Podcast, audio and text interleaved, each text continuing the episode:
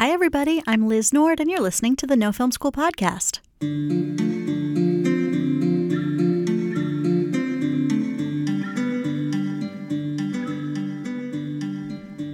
If there's one thing you can be sure of about your next film production, it's that it won't go down exactly like the last one. This is especially true in documentaries, where there are generally even more unknowns and elements out of your control than in narratives.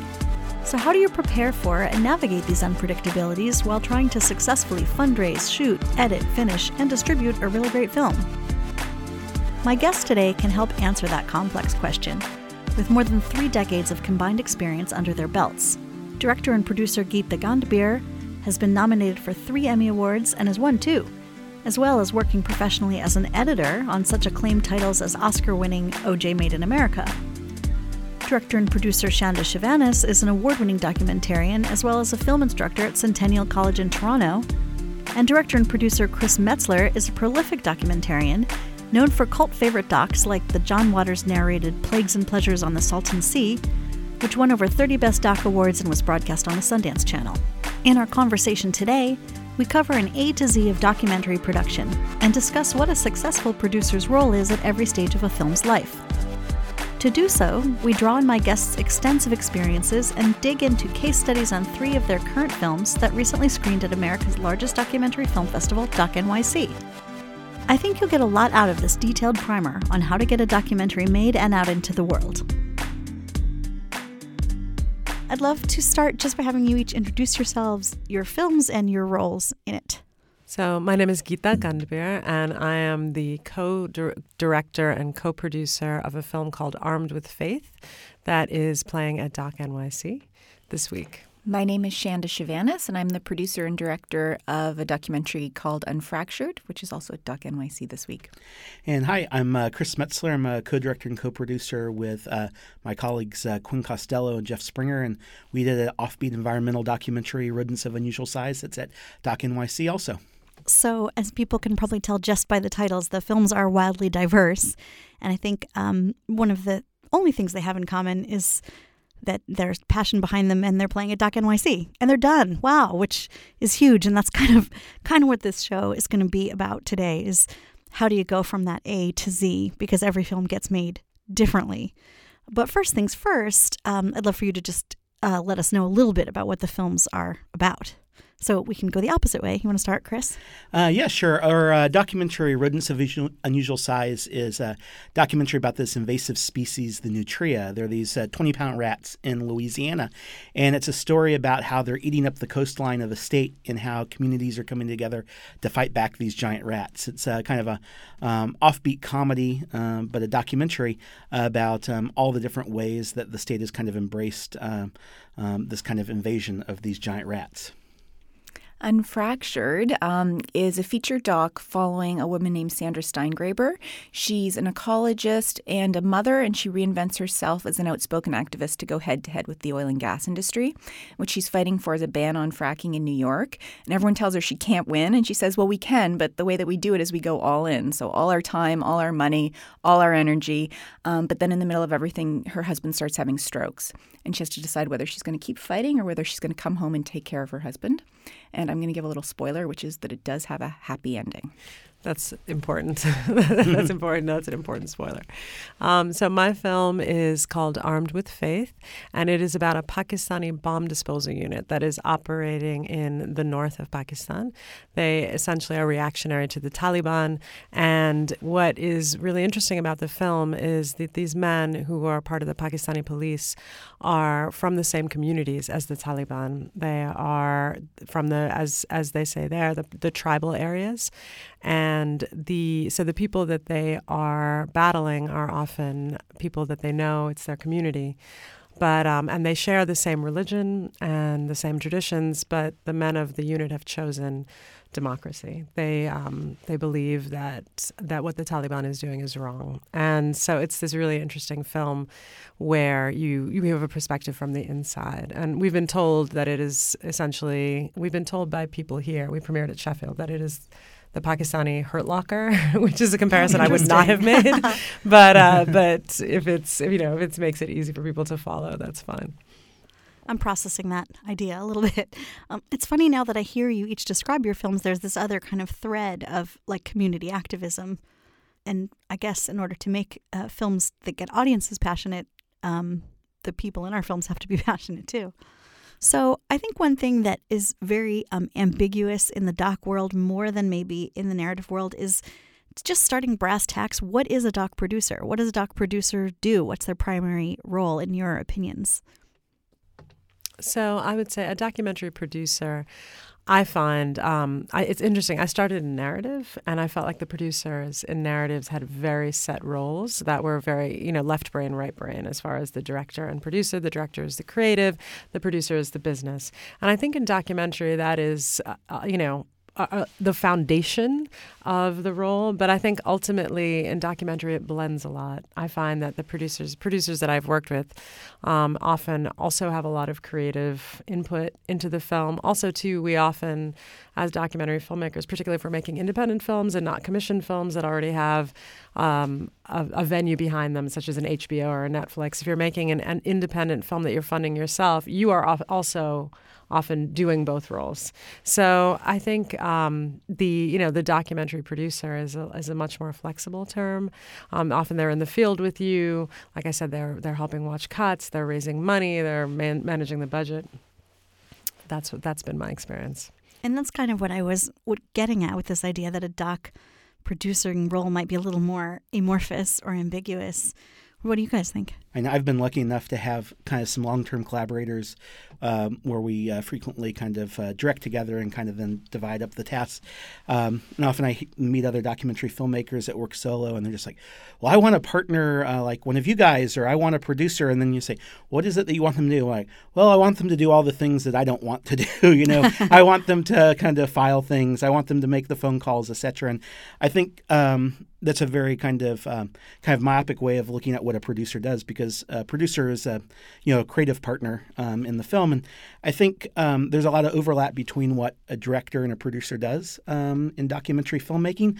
Uh, but I think that there's this bigger picture um, role that producers have in documentaries and in the way that they're liaison between lots of different parties. So, in the sense that um, they're taking a kind of a shared vision for the film and then working to communicate it with the outside world. That could be uh, tracking down uh, subjects, you know, that could be, uh, you know, pitching the film and creating, you know, financing opportunities. Um, and then later on uh, with marketing and publicity in the sense of, um, you know, reaching out to theaters or press, uh, et cetera, festivals. And so I think, you know, a producer is somebody that, um, um, you know, is there from the very beginning and whose responsibilities carry on, you know, many years uh, even after the film's release. Whereas I think, um, you know, directors often, um, you know, once the film's kind of distributed or at least once it's been picked up, um, they're a little bit more kind of uh, hands off. And so I think that's why in the documentary world you find a lot of uh, directors who are also, um, you know, producers of their films. It's interesting. I'm just thinking about this a little bit. I'm from Canada, uh, and so I'm wondering if the model is maybe a little bit different there, uh, because I think there is a, a, pretty clear division in the projects that I've worked on between what a producer does and what a director does. Um, and we talk about business producers, and then we also talk about um, creative producers. Sometimes the producer plays both roles, sometimes they only play one. Um, I myself produce and direct all my stuff, so there is that natural overlap. But I do feel like there's kind of two people warring inside me a little bit, you know, uh, and the the director always wins, so the producer always has to, has to give in. Um, that's which, interesting. I'm not sure that that's the case when it's two people. no, and that I would so I would love to have a producer for that role um, and for that war because um, it's put me into some debt, I guess. I think that's that's sort of an expected thing with documentary film, unfortunately.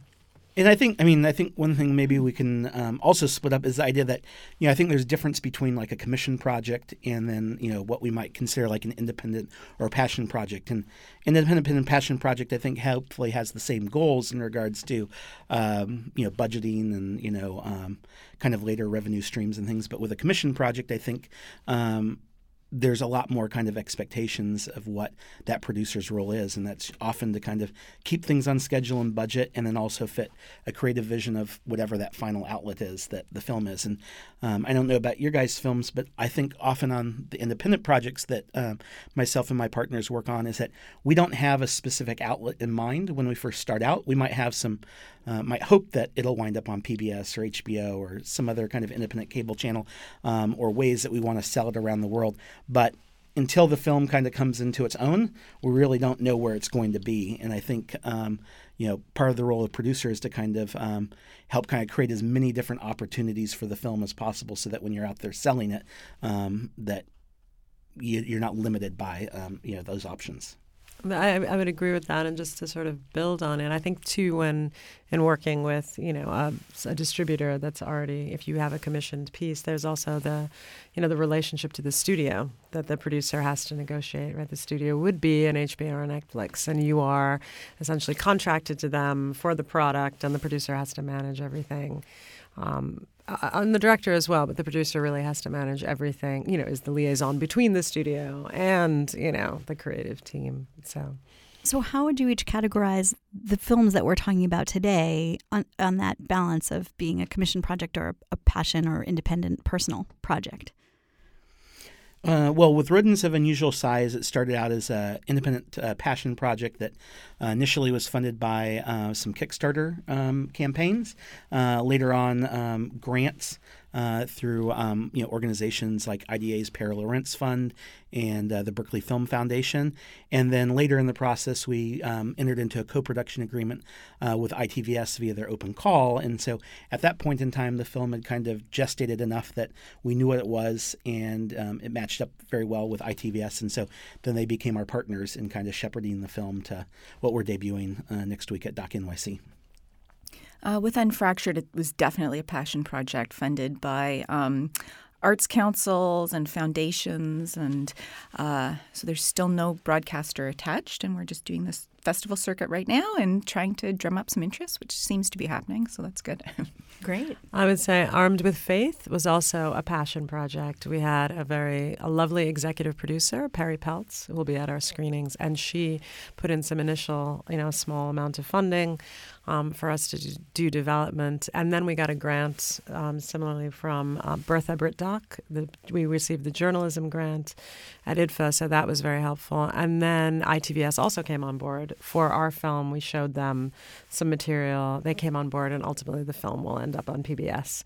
So they, we have, um, you know, we sort of have gone through, you know, a process of negotiating that with them. But ITVS came on with the remainder of the funding, and again, that is.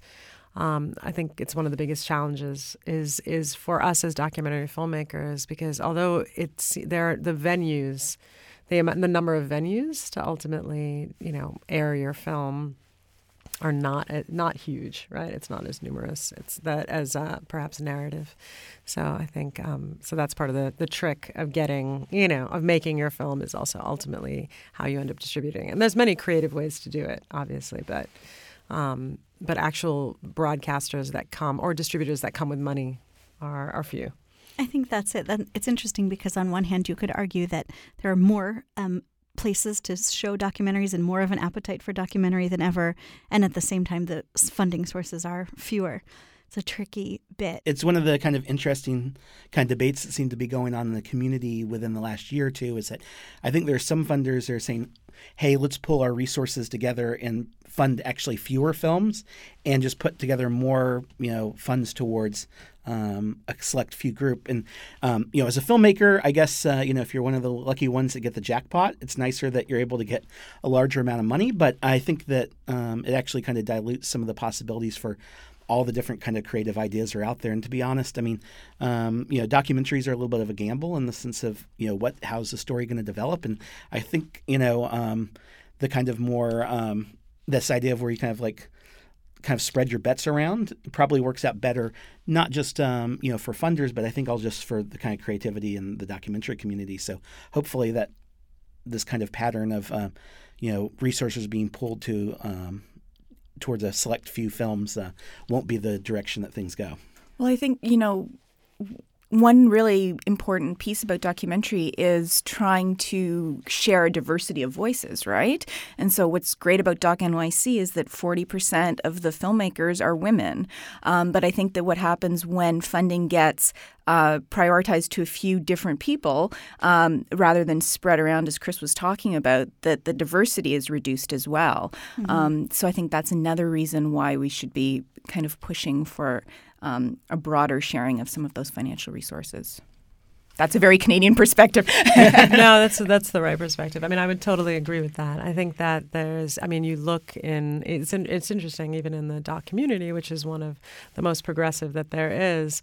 The issues of diversity are extremely, you know, are sort of, you know, there's there's a whole bunch of people and from communities that are kind of underserved, you know, that are not given access to funding and you sure. know. Sure, and if you can, but then if you compare it to the rest of the media field, it's like wildly diverse. we've all got a long way to go. And I, I, like that we've gotten very macro here, but I'm going to bring us back micro um, and sort of wrap in all these issues, but just with your specific films. So, as we can already sort of tell from this conversation, no two films get made the same way. And there's not a formula, especially now. Um, so, back to this idea of what does a producer do and kind of what are the steps. So, starting with this first step, this funding step, what happens at the early stages for funding and also research, pre production? What's happening sort of at the very beginning of a film's life, doc film's life, in your world? It's interesting. I would say for uh, what I what I have you know learned is that over time is that there are grants for development. You know, there's now grants that that um, certain organizations are putting out, and that you can actually you know, like Sundance, also Chicken and Egg has a development grant for for women um, in particular. It's called the I Believe in You grant, which I thought was you know the name is like the name makes me laugh, and it's it's great. You know, it's exactly what's needed. It's the first money in. You know, which is uh, which is always the hardest. Is the first person to actually put their money into your project, right? Is the big sort of takes the biggest risk. So, um, so they, so I, what I've, what I have now tried to do with projects that are independent and not commissioned is really get access to or, or you know try to make use of those development grants and for up to apply for as many as possible. Because I do think the rut that we get into often is putting our own money in our own time in unfortunately you know to what is technically should be a business venture. And um, and we get ourselves into a hole that way. Uh, and then the, the and then we are constantly at a deficit like constantly trying to work our way out of a debt. But so you know my biggest suggestion to everyone is really and, and, and if you are not receiving those grants or if you are pitching and and not getting the funding, then there's something you know you, that it's also a process of, by which you can learn about the story you're trying to tell, and you know how it's working for people or not working for people, and and it's it's sort of a testing ground for your mm-hmm. project, anyways. So. Well, I actually teach a course in funding and financing. So it's 14 weeks long. It goes wow. into like every single little piece of information um, at the college level in Toronto. Um, but for me, I do, I kind of break all of the rules that I teach my students, right? So as soon as I get the first money, then I start shooting. Mm-hmm. I don't wait for all of the money to be committed. Um, and I just kind of hold my breath and hope like hell that I'm going to be able to finish the film. So far, that has worked out for me, but it's not a method that I would recommend at all. I think we probably, uh, we probably all break the rules that we might be suggesting today at the back uh, on the podcast. Um, you know, uh, one of the first things you know, I often see that, you know, myself and my uh, co producers do is that, you know, we'll write a proposal. And the proposal is uh, to apply for some of these grants uh, for development and um, and then kind of for future funding ideas. But in reality, I kind of see writing the proposal as an, a creative exercise in the sense of like uh, kind of putting up what's your vision for the film and what makes you passionate about it. Um, often that proposal I find gets kind of then just shelved away and then you go and start making the film. But I see that writing exercise is really good of just kind of creating a framework for what you want to do. And it allows also allows you to um, kind of workshop how you want to communicate this idea to other people. Um, you know, often I think the final films are very much different than what the initial proposals are, or even you know often what you get funded for. Um, but I think that's usually the first sake because it gives you some structure to then start to reach out and um, you know uh, develop the context for the people that you want to film with, and also some of these initial funders. Um, I think one of the kind of um, key things you'd mentioned is this idea of um, sending out these proposals is really to kind of get also feedback. So, I mean, it's always nice when you get money, but also, um, you know, a lot of funders are nice, at least in regards to giving some minimal feedback. Or if you're not getting funding, um, you know, you're and you see what else they fund. You know, I think you can kind of put two and two together about um, you know where your project uh, might need to be stronger or even just the idea of recognizing where your film fits in the marketplace. It doesn't mean that your film's bad or you shouldn't go make it but you need to be realistic of like when your when your mindset is to create a passion project the idea is that sometimes you have to carve out a space for that film out there. There might not already be you know a need or a want uh, for it I think I just want to say I think that you're absolutely right. You know that what's what's really interesting is that it's sort of that testing ground, right? It gives you it's a reflection of the market and and what people want. And this also applies to because because not only can you pitch your proposal to grants, you know, or to foundations, et cetera, you can also pitch to distributors. And oftentimes, you know, they'll like the responses you will get are amazing. Like I've I've had, you know, I've had uh, distributors tell me we don't do subtitled films. You know, we don't do, you know, we're not interested in inter- international story. You know, we don't do like they they have. You know, I've even I've even heard things that are almost so terrible that like I I don't want to repeat them, but it's you know like that one. I was actually told I had a story that took place in Africa, and I was told by a distributor that there was Africa fatigue, and that was the most heartbreaking. You know, but it's like you hear things that you cannot believe, but but it's really important to hear them because you get a sense of how kind of brutal it can be. And also you know if you're if you're going to have to fight for this project it prepares you for that. But the, mm-hmm. one, the other thing you hit on that i think is really important is you mentioned that the film that you write the proposal for is often not the film that you make ultimately. And it, it's my my mentor is sam who's sam pollard is like the, the great sam pollard. He, he taught me that there were there's three films. There's a film you conceive there's the film you shoot and then there's a film you edit and they're all different. And they like by the end you have something a completely different animal than you started out with. But I love that. I feel like it's kind of the theme of this episode, actually. Like we're going through those phases. So, also in that, what else is happening in pre production for a doc? We're talking about funding, we're talking about conceiving the idea, obviously. There's other things. What about research? What about um, accessing your characters? What, what kind of things are going on in those really early stages for you? Well, I usually do some kind of a trailer. So I'll go and I'll start shooting and I'll try to put something together. And, you know, I think that's kind of just a different way, other than the treatment, which I do write as well, of kind of conceiving what the film will be. And we work that trailer like through the whole process over and over again um, to just try to play with things. And because I haven't raised all the money, right? So I'm always updating it to try to sell. Um, so that's one kind of hands on thing that I do that I feel is. Um, is a part of the research and a part of kind of figuring out how to work with my crew as well on this different project and potentially even te- testing out different directors of photography to see mm. um, if they're right for that project because each project that I do is very stylistically different one to the other so I can't always work with the same team. Well, it's it's interesting you mentioned the kind of funding trailer, you know, the trailers. That I've always found that to be like the biggest challenge, you know, in the sense that like the trailer never fits what like what our vision for the film is, you know? And you always feel like it's just kind of embarrassing, you know, where you're like, I really don't want to go share this with funders or people are like, what's this project you're working on? And I mean, I think it's a really good exercise. It's just one of those things where um, I think I'm I don't think I've ever been very successful in funding um, at the early stages of, of a film because the films that we often make are often kind of more kind of like uh, you know character driven, but also very uh, de- defined by the environment in the sense of like just a couple days of shooting, you know, or a couple weeks of shooting, just does not give you enough material to like kind of break out of this kind of feeling that it's one note. I think when you deal something that's very kind of subject or social issue wise, you can kind of push the issue. Um, but um, that just happens doesn't happen to be kind of the films that myself and my partners have often uh, kind of gravitated towards.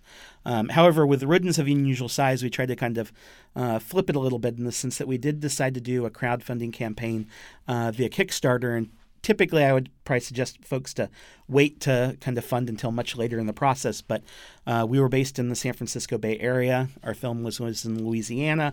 Um, it was going to be kind of expensive to travel and be able to shoot. And so, um, after a couple days of doing some character development and some filming, we went back and we had enough footage be, that we felt we could put together a Kickstarter trailer, which is, you know, obviously much um, more defined uh, than a regular funding trailer. And so we'd built up enough goodwill with fe- previous projects that we felt that we could kind of embrace this kind of patron sort of system of like, hey, you liked our previous films this one kind of fits in this vein, uh, vein, and do you want to kind of help us get to Louisiana to do this? And um, that worked out uh, very successfully for rodents of unusual size. Um, but what I found is that that was a trailer that was much easier to make, that was very tailored to more of a, a general audience um, than I guess traditional funders. That's interesting. That idea of of a different trailer for funders than for audiences. Mm. So then you're moving from okay, maybe you've got a little pocket of funding, you're going to start production, and here's where I think every single and Chanda, you sort of hinted at this. Every single film you make is going to vary wildly in terms of the production process. Chris is here traveling from San Francisco to Louisiana. Geeta is based in New York, and the film's in Pakistan. Chanda's in Toronto, or films in New York. So in this particular film, what was the production process like? How many years were you shooting? What kind of teams did you build? I mean, I would say for Armed with Faith, we I had a my producer Sharmeen Obaid and um, and she was my co-director on a previous film we had done called A Journey of a Thousand Miles, Peacekeeper, and the film was actually conceived of and brought to us by our camera person, um, Asad Faruqi, who was he worked with us on the same film that, that I mentioned, a, a, Journey of a Thousand Miles, Peacekeepers. And when we were working together on that, he he was based in Karachi, so he brought us the, some footage that he had been shooting. And again, he just again his own money, he'd gone out and gotten some material and said, "What do you think?" And we were Sharmeen and I found it incredibly compelling. It's a story that kind of shatters the stereotypes that are generated by the Western media and particularly this administration around the Muslim community, and um, and it really showcased some Pakistani heroes on the ground, you know, doing everything they could to combat extremism in their home country. So, so what we uh, I think our next step for us was actually building. It's interesting. I'm taking it back a little bit, but what we did was we built we built um, scenes. Like we shot, we had some scenes, and we built like what we called a development reel, which showcased the characters and then some scenes for them. So it wasn't quite a trailer, but it's something that we felt like you know, we didn't feel we had enough material to make a trailer, but it was something that could at least introduce the characters and the topic, and and from there we were able to get funding. Um, but for us, I think what was really important is that Asad and I co-directed. Asad was mostly on the ground because as a Pakistani man, he had far more access to this very to these men who, although they are in some ways progressive, they're from a very conservative community, and they would not have had me running around after them, you know, in the field. And so, you know, even to uh, go home with them, for example, Asad was not allowed to shoot with their wives. We had to get a Pakistani woman who was in full burqa when she was when, when she was interviewing the wives, and then we could not even show the, the women's faces. So it was very, it was it was delicate and complicated. I am both Indian and an American citizen of Indian origin and an American citizen. So, and this is you know a sensitive topic. So so there were barriers, and there were even barriers for Sharmeen who is a Pakistani based, very well known. She's a two time Academy Award winner. So, you know, she's a celebrity in Pakistan, but it's still very complicated for her. So, Asad was really um, key to having on the ground. And then I think the way that, and Sharmeen was able to produce from Pakistan, I was able to produce from here. And then the, we split the work as far as the creative process, and that he was in the field and I completely handled post and the edit. And, you know, obviously we were sharing footage and going back and forth and talking about about what scenes we needed to get and what was lacking and and um, and so that's how our process worked for this film because it was in such a sensitive region. And over over what period of time was he shooting? Um, we shot for about three years. Okay, and then was he regularly sending you material and you were regularly editing, or did you wait until you had a big pool of stuff? We I was regularly reviewing the material for sure and um, and we would, you know, like I said, we would build scenes and re- and sort of update a funding, you know, a funding reel, as we called it. But we waited until we had the funding from ITVS. You know, like once we had a big enough money to actually bring on an editor and schedule the edit, and once we were closer to the end of production, we knew we were, you know, we were sort of done. But even then, after that, there's always some pickups. I'm sure you guys experience this too. But you feel like, you know, you edit your film and then you're like, oh no, like I'm missing this or that, and you end up going back. So, but um, but yeah, basically, we didn't really start the full on edit. And, and and some of the benefit is I'm also I'm trained as an editor. I direct, but I'm also trained as an editor. So I was able to, you know, I was able to kind of double for the funding reels. I would go through the footage. I could put it together. You know, um, again, wearing many hats is is a, you know a typical thing in this process. Well, and I, and I, think that brings up an interesting ideas. I think with these kind of more passion projects, often uh, producers usually feel um, you know one or more roles, and so in the sense of like you know I'm lucky enough to have um, you know regular collaborators that you know we direct and you know I might produce and they might edit you know or they might shoot or maybe we all produce and you know direct. And so I think um, this kind of like being able to wear many hats is something that you'll find in many independent documentaries and. Um, it's interesting you mentioned this kind of funding uh, reel of you know many different scenes. I think overall as a producer, I've you know those are the sorts of reels that often are the most successful to fund because they're representative of the way that you might kind of tell your narrative. I mean, scenes are more reflective of what the final film might be than like an actual trailer. And so I think often people get really focused on these kind of hype reels or kind of like you know teaser trailers um, because that's often what we see in the marketplace for like narrative films.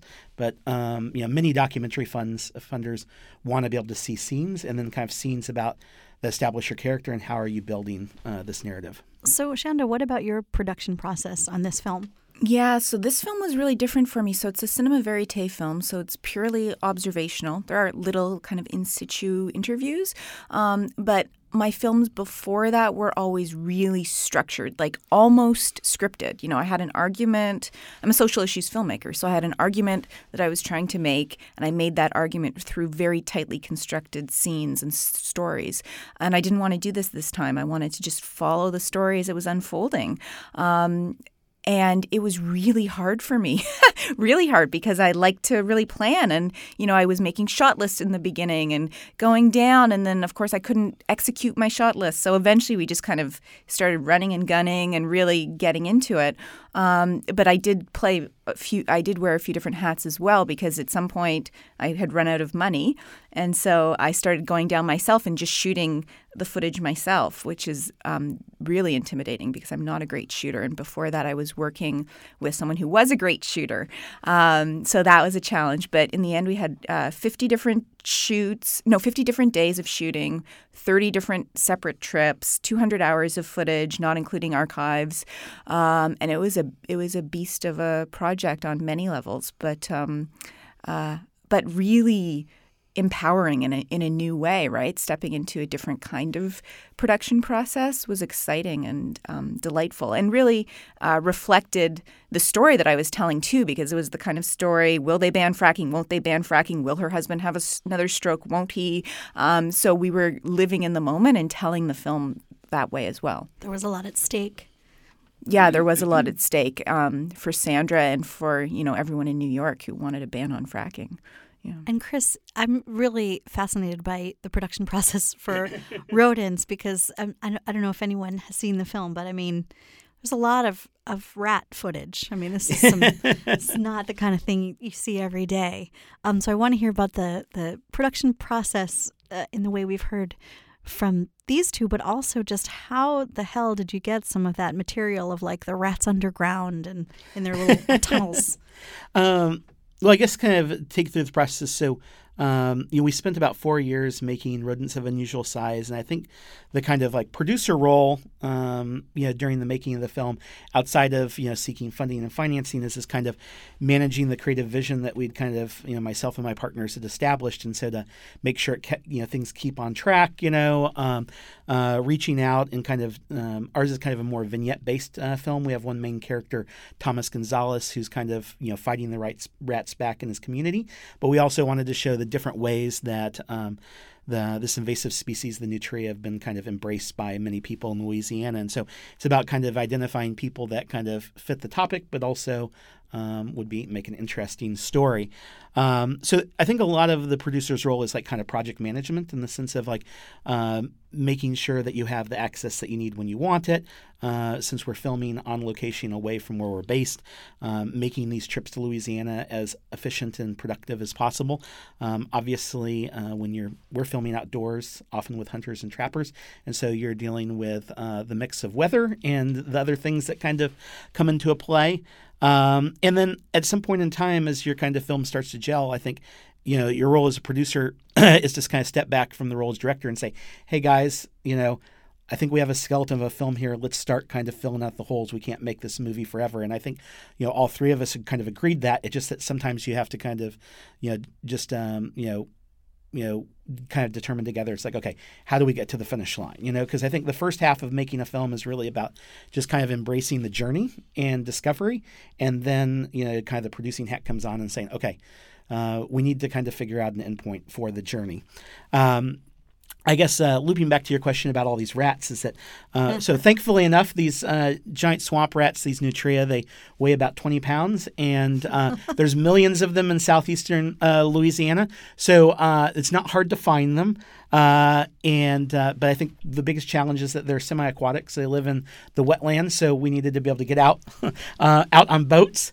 And the people of Louisiana are very friendly and kind of welcomed us with open arms of kind of bringing us out as they went and killed uh, hundreds of these during the day. And so a lot of it is kind of testament to my co-director and our cinematographer Jeff Springer uh, because he had to kind of go out there and um, kind of capture wildlife as it's happening. And I think anybody that's ever tried to shoot animals, um, filmmaking wise, not with a gun, is that uh, they move fast and you don't know where they're going to want to be. So he spent a lot of time out on boats, uh, going out by himself, and you know our characters to just kind of be patient and kind of capture these moments. And um, and then later on, because the nutria, these rats are kind of in some ways one of our main characters.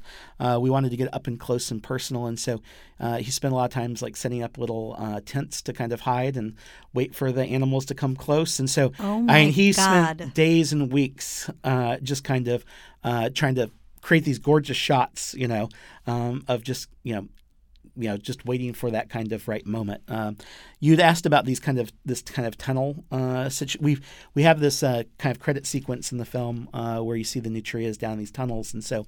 Um, he, uh, Jeff, and uh, one of our characters, Michael Moran, uh, talked to some different kind of National Geographic filmmakers of like, how do you of create these setups? And so uh, both uh, Jeff and Michael went to Walmart and Home Depot and created this elaborate setup. And lucky enough, we found a uh, a trained nutria. There, there's this Milken Farms in um, in Louisiana, and they have all these animals they've trained for um, you know Hollywood movies, and they happen to have a pet nutria. And so Jeff and Michael, Nudie the nutria. so Jeff and Michael Uh, went and spent a couple days building the setup, and then filming Nudie doing her thing. Boy, I mean, like I said, every film gets made differently. That is that's a pretty wild story. and I have to say, you know, our listeners have to see all three of these films, hands down but you've kind of probably never seen anything like these. Not only are they 20 pound rats, but they have huge, bright orange buck teeth. It's a thing. It's a thing to see. Anyway, the New York City sewer rats don't have anything on them. oh my lordy. god. Um, so, so Chris, you kind of were, were pointing to this, you know, this idea that a lot of these phases blend together. So you're still on the journey, then you're starting to think about post, and probably from early on, you you were already starting to think about distribution to some extent. So now now we've moved into this third ish phase of post. Um, Geeta, it sounds like your post was happening all along, but how? What's the what's the wrap? Like, how do you get to that wrap stage or that that in the can stage? I think the the critical thing is that as you're building again this, you know, for us in this film at least, um, is that as you get closer and closer to sort of a completion, you know, a point where you know you, you're wrapping production, is you start more aggressively seeking your post production funding. Ideally, you have a, a real, you know, a development reel that you know it has more more material in it that's that that showcases the arc of your film. And again, an arc is incredibly important to that. That it's a good story is incredibly important to any distributor or financier or you know even foundations they want to know that that this is something that has legs. And just as important as, as even if you know obviously the social issue of a social justice issue documentary is in, is incredibly is critical but that it's a good story and that audiences will want to watch and be receptive to that will generate interest and empathy and that's entertaining and education all those things matter tremendously. And so what we found is we you know we basically put together like a 20 minute reel um, which was somewhat sequential you know for our characters and that is what we sent to ITVS and we created a budget that you know that that basically detailed our expenses and what we needed to complete um, editing. And they that's what they came on board with. Uh, it's never enough I want to say. Whatever you think your budget is for editing you should always double it because because it always goes longer particularly even if, if when you're working with a distributor i mean itvs weighs in. So they have notes that you that you don't necessarily expect. And so there's a back and forth and you you must account for that. And you also uh, so i think and you, even if you don't get that amount of money you should at least know that that's what the, the amount of money actually is. Um, and we i think a lot of us don't pay ourselves. You know, a lot of filmmakers we just, you know we pay ourselves last, and that's you know that's also a painful part of this process. But ideally, you should, you should factor yourself into the budget. You know, in an ideal world, you would do that, um, and you know, and and have a realistic sense of what it's really going to take. Um, so that's what we did. So for our film, essentially, ITVS came on board, and that allowed us to finish our edit process and to bring on a seasoned editor uh, there's also this this question too. I think sometimes of bringing on um, the type of edit team that you bring on, and a seasoned editor is obviously more expensive uh, than a junior editor, maybe. But a seasoned editor will also possibly go through the material quicker. So you know you have to sort of make decisions about who you're comfortable with and who you want to work with. And a lot of people usually have someone but um, we had a great editor on this film, Flavia de Souza, and she's really like a co-producer. In in in documentary film, I find, and maybe it's because I came from editing, I feel this way, but but you know the the editor is really like a co-director or a co-producer. You know they're they're so creative in telling. They're, they're so important to the creative process, I should say, of telling the story. So I have to shout her out for that. Um, and and I was able to, you know, we were really able to trust her with the process, and she was, you know, very good at what she does. So that's how we came to to finish the film. And Chris, you were saying you you had to decide sort of, well, when is this done? So what was that process like? Uh, yeah, so I think um, so.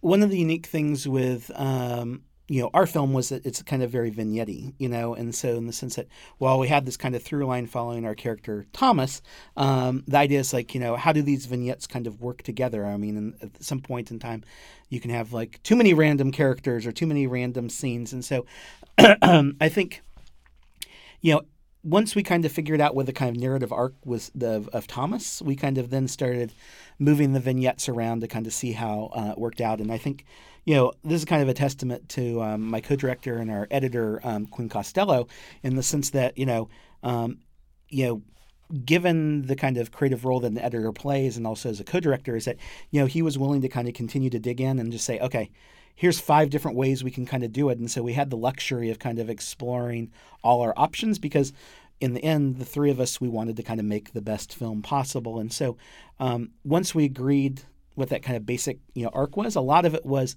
figuring out how do we want to kind of fill in the holes. I think um, you know in the sense of like, well, we need somebody here to kind of create a transition to this other scene, and so that might be say, hey Jeff, you know uh, there was this great um, Louisiana Fur and Wildlife Festival going on, and we just found out about it, and it's just like. We, I think we all agreed it's like okay we need this story to kind of transition to um, this kind of kind of fur collective that's kind of trying to create um, you know fashion out of fur. And so jeff was just like okay i'm gonna go jump on a plane. I'm gonna go film this you know fur and wildlife festival. And so you know quinn and i were just like okay let's see if we can get access. And next you know um, it just became a very important scene in the film. I think a lot of it is this idea of um, so thinking about trying to finish up the film there's the kind of creative process of wanting to make the best film that you can but there are these outside factors you know obviously funding you know itvs delivery dates um, when grant applications are. But I think the whole festival cycle winds up playing um, a role in your decision making in the sense of like how long is it going to take us for the film? When we finish it up? What are the kind of top tier festivals that are going to you know uh, be of use? I think often um, within the filmmaking community often I see a lot of films kind of rush to the finish line to kind of like deliver um, you know for the sundance submission deadline and kind of see if uh, your lottery ticket is punched that way. Uh, with our film uh, because we'd received these itvs funds we just decided that um, we kind of create a schedule of what worked out best creatively for the film and then kind of see um, where we're at in the festival cycle. And it just um, th- synced up really, really well for Doc NYC. And um, we also had to consider when our TV broadcast was. We knew that our TV broadcast could be as early as uh, this next spring. And we wanted to definitely hit the festival cycle. Um, to be able to get the film out in front of audiences, but also for marketing. And so um, it wasn't you know possible just to kind of wait another year. Um, so I think a lot of it's just kind of taking being aware of how these different things kind of work together and then kind of make a collective decision of you know what's the best for the process. And uh, it's funny, we've sort of gotten ourselves up to festival season because we'll, we'll wrap soon since Chanda's literally running from this booth to her film's premiere screening today. But do you want to tell us about your uh, post process a little bit? Sure. I mean, initially, um, what we were going to do is I was going to go down about once a month to shoot, come back, and then we would edit that footage together. We would kind of build the film as we went. Uh, but the editor that I had planned on working with just ended up not having the availability for that because it's really challenging to ask someone to work on something for a week or two and then go off it for a couple weeks and then come back. Um, so in the end, I just kind of amassed all this footage and then waited. Uh, and we stopped shooting in like mid 2015. Uh, but then I just kind of sat on the footage for a while. I think I was in like a little bit traumatized or something from the experience in a, in a good way. I was just very tired.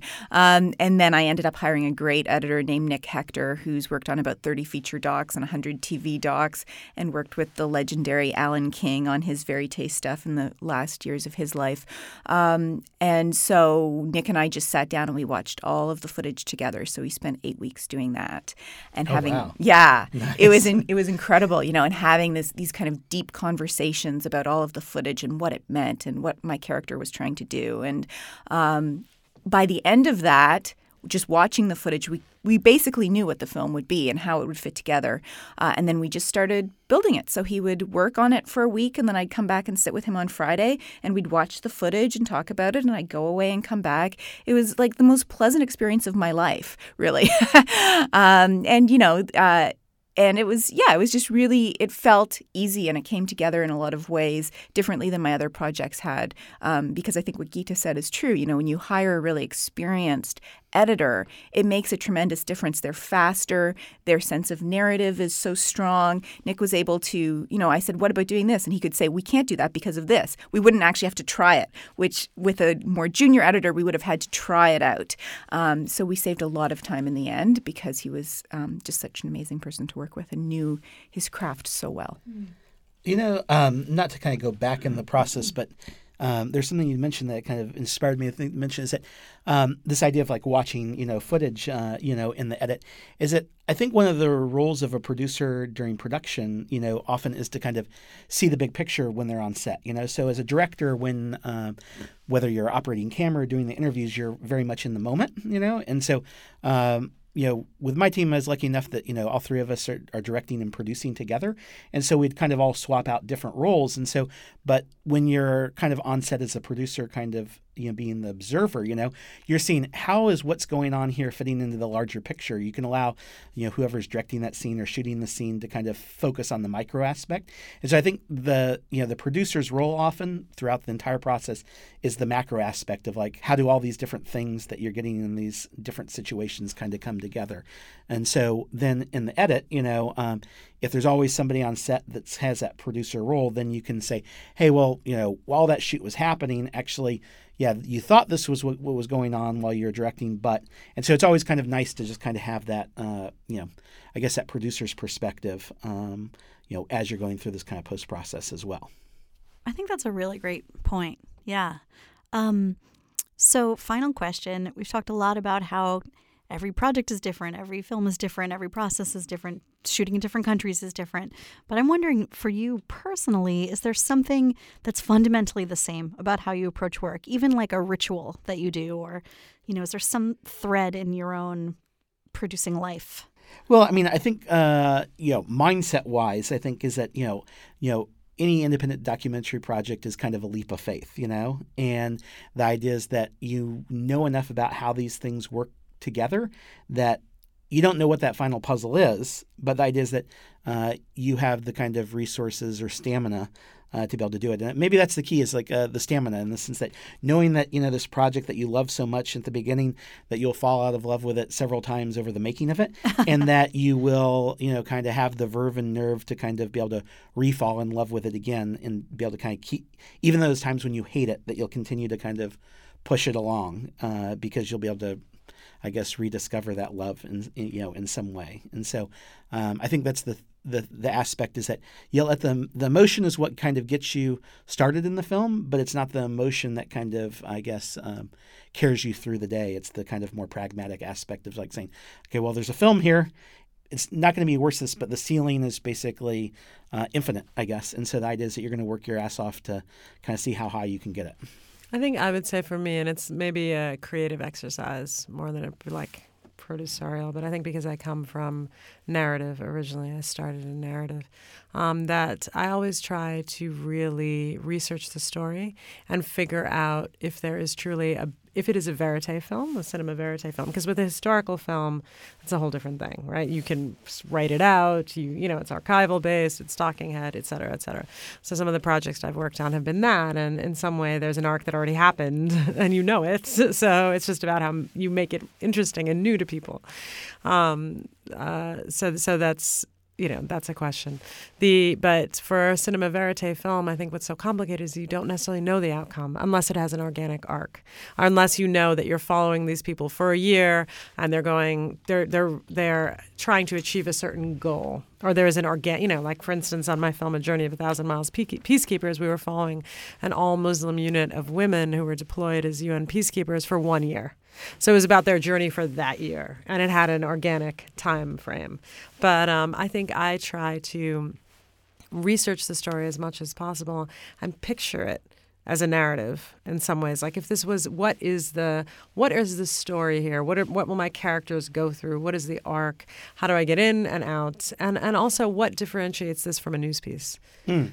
that is really critical to me because the idea of you know is this is this really just like a 10 minute thing that can be summarized? Why do i need to when i was of course when i was first starting out i would pick up be happy to pick up a camera and chase someone around for like five years kind of aimlessly. But now i i realize that that doesn't make a film. You know you can follow someone for 10 years and nothing can happen in a verite film. So it's really like to know the markers of what you're leading up to you know what is the potential end i think is critical. Yeah that's key I think for me, the the kind of constant thing that I try to keep in mind is that there is no constant thing, right? Like each project that I take on, I'm trying to push myself creatively in some way. I have a new message that I want to deliver or a new story that I want to tell. And so, really focusing on um, that it's you know it's its own this film is its own thing. It's it's built upon my previous work but it's this new thing and I'm trying a new way of doing things. So keeping that in mind and trying not to be terrified in the moment because if you're doing something new for the first time you really have no clue um, what or that's how I feel anyway. I feel like I have no clue what I'm doing most of the time. Um, but uh, reminding myself that that is what I've set up for my like that's what I want to do. I want to be in that kind of um, terror, ecstasy kind of moment, right? So that's where I am in my work. Um, but there is one constant that I have noticed in my work, and that uh, constant is that it's a creative one, and it's that I'm always trying to tell women's stories. Uh, and it took me a long time to figure out that that's what I was doing, uh, but I figured it out in this film, in the making of this film. Um, and so, you know, I really think um, for me, you know, kind of going back to second wave feminism, the personal is the political. And I feel that so deeply in my work. And so that's the creative uh, line that I see for myself, where I'm telling women's stories that are personal, but they have a larger, deeper political uh, importance. And so that's been my guiding light um, in the past few weeks. So it'll continue um, now that I've figured that out. That's beautiful. Really? I think that's a theme, though. Interesting. Like, I think that for, you know, I mean, it's funny, documentary film is not obviously limited to that, but I think it's what a lot of us are drawn to. I, too, am drawn to, you know, this, again, the social justice issue, challenging stereotypes and racism, sexism, homophobia, xenophobia. Like, every, you know, those are, sort I think, social justice. We're all a little bit of that. You know, we have that in us, and, and, and it's why we're drawn to documentary. Well, yeah, it makes me think. Having what you said is that you know kind of tie it back into that kind of producers thing is that I think being self aware of um, the sorts of topics and subject matter uh, that you're drawn to and how your overall filmography kind of joins together is really important in your pitches to funders because you know funders aren't just funding subjects or funding really great stories they're also funding artists you know right. and so the idea is that you know if this is part of your artistic uh, repertoire for lack of a better word you know um, and how this current film fits into your previous works, it allows them to have some faith that you're going to be able to finish this film, you know, and it's not going to be, you're not remaking the previous film, but the idea is that thematically, uh, how this fits within your kind of, um, uh, your process. It, you know, allows them to, basically when you're talking to a funder, right? You're trying to reduce the number of risks that they see in a film as possible, and your familiarity with the topic, or your passion, or have you've been able to do it before, um, you know, helps out especially if it fits within uh, this kind of thematic journey you're on as a, a filmmaker. Well, Chris, I love that you uh, wrapped us up by by putting on that macro producer's hat, and that's a great point. so this was fascinating. Thank you each so much, and I'm really uh, eager to see the progress of your films and how they get out there and get responded to. Thank you. Thank, Thank you for you. having us. Yeah, thanks for having us, Liz. Thank you for listening. You can hear lots of other fascinating conversations on the art of filmmaking by finding the No Film School podcast on iTunes.